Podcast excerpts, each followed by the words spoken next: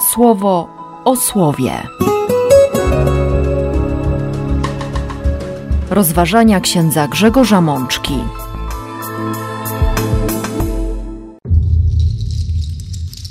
Czwarta niedziela wielkanocna, rok B.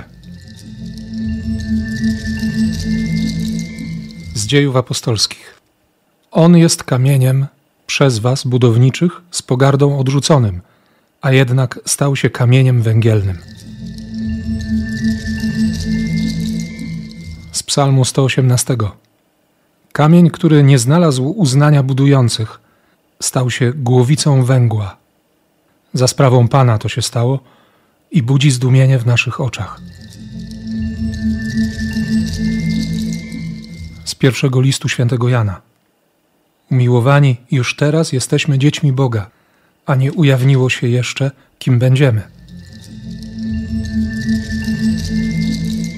Z Ewangelii według świętego Jana. Ojciec dlatego mnie miłuje, że ja swoje życie oddaję, aby je znowu otrzymać. Nikt mnie go nie pozbawia, lecz ja sam z siebie je oddaję. Mam moc je oddać i mam moc przyjąć je znowu.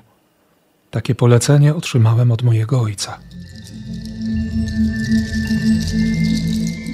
Głos jeszcze nie ten i oddech też nie taki, ale od samego rana dzisiaj chodzi za mną to słowo i wiem, że po prostu muszę dzisiaj o tym słowie i sobie samemu, i, i Tobie po prostu opowiedzieć.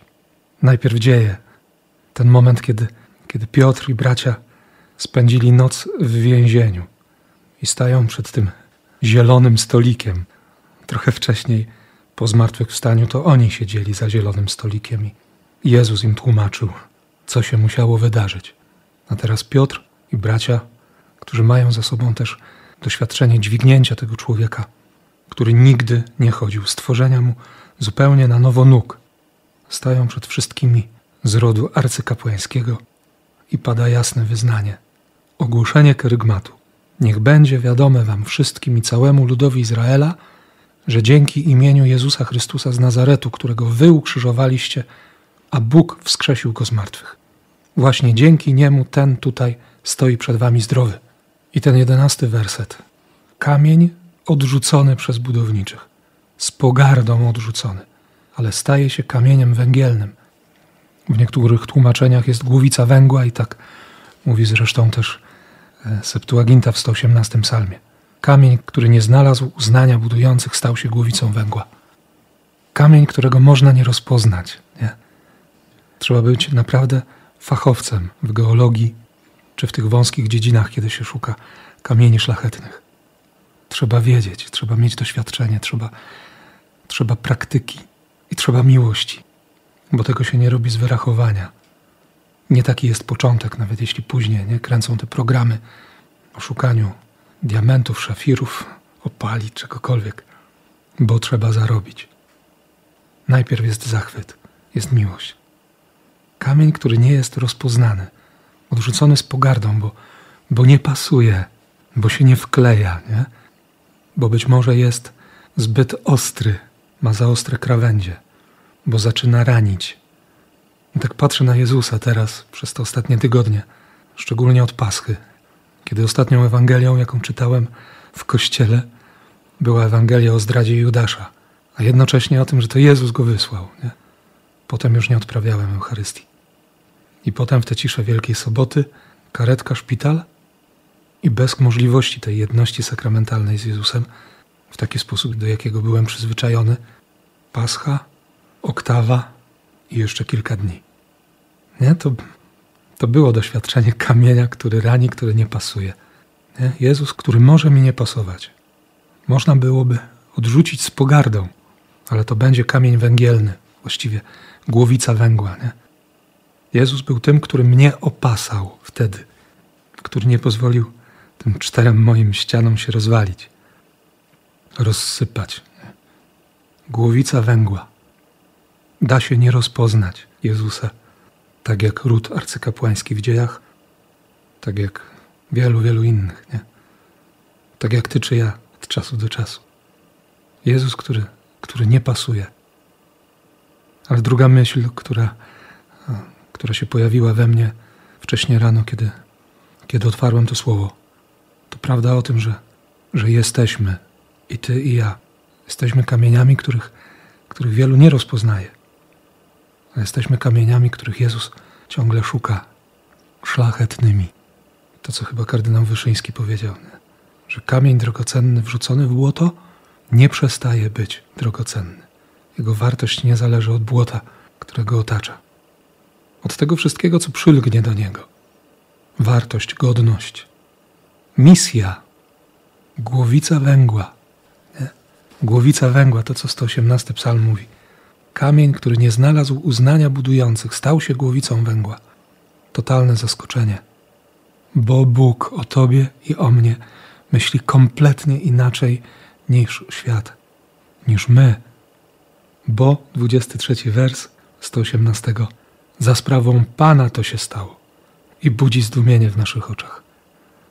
Dziękuję Bogu dzisiaj, że jesteś skarbem, że jesteś takim Bożym klejnotem, kamieniem, którego wartość, godność, misję, wagę, całą szlachetność, bogactwo widzi Pan. On to odkrywa. Jego oczy są najważniejsze. Dla mnie to dzisiaj jest niesamowita radość. I to, co święty Jan napisze w trzecim rozdziale, początek trzeciego rozdziału pierwszego listu. Już teraz jesteśmy dziećmi Boga. I to przyprawia o zawrót głowy, a nie ujawniło się jeszcze, kim będziemy. Każdy, kto ma tę opartą na nim nadzieję, świętym się staje tak, jak on jest święty. Wszystko przed nami. Właśnie ta nadzieja na świętość, na bycie innym, wcale nie lepszym, ale innym, bo On kocha. Bo będziemy do Niego podobni, gdy On się objawi. Dzieci, które mogą się wdrapać na kolana Ojca i którym Ojciec będzie pokazywał świat ze swojej perspektywy, całą rzeczywistość. Ta pierwsza myśl była o kamieniach, o tym, żeśmy są skarbem, że naszą wartość i godność On zna. I teraz, kiedy, kiedy wdrapiesz się na kolana, kiedy On się podniesie, posadzi, patrzysz jak On, tam gdzie On. I świętym się stajesz, tak jak On jest święty. Zawrót głowy, nie?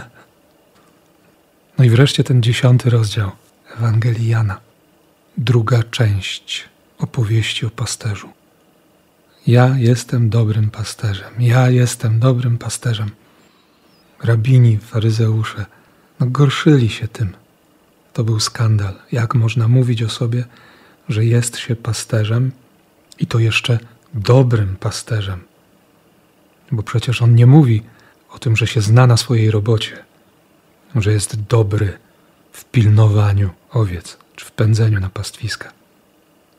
On mówi o sobie, że jest dobry i piękny. On mówi o nazwaniu przez Ojca. To jest stworzenie świata znowu.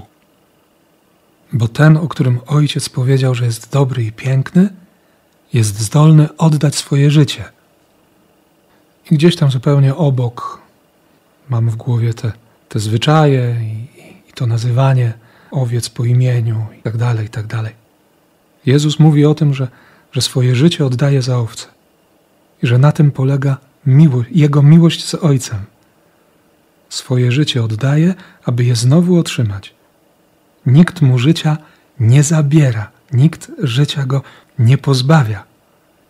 On ma tę wolę, to pragnienie i tę moc.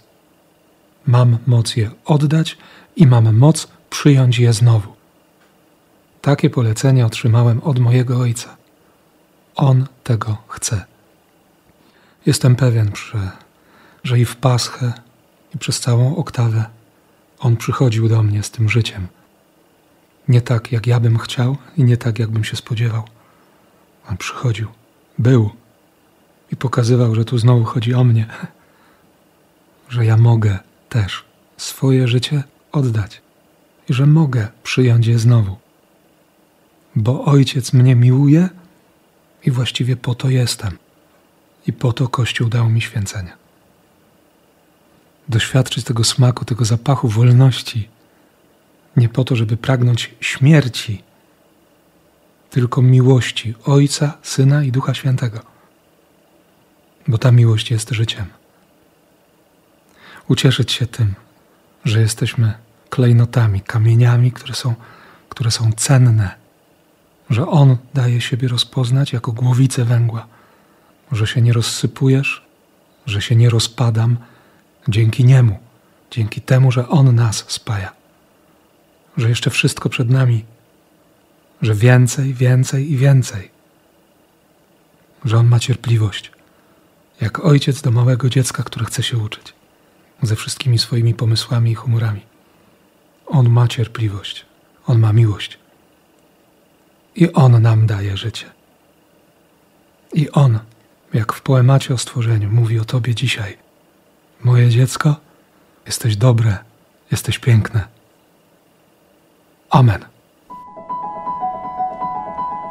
Słowo o słowie.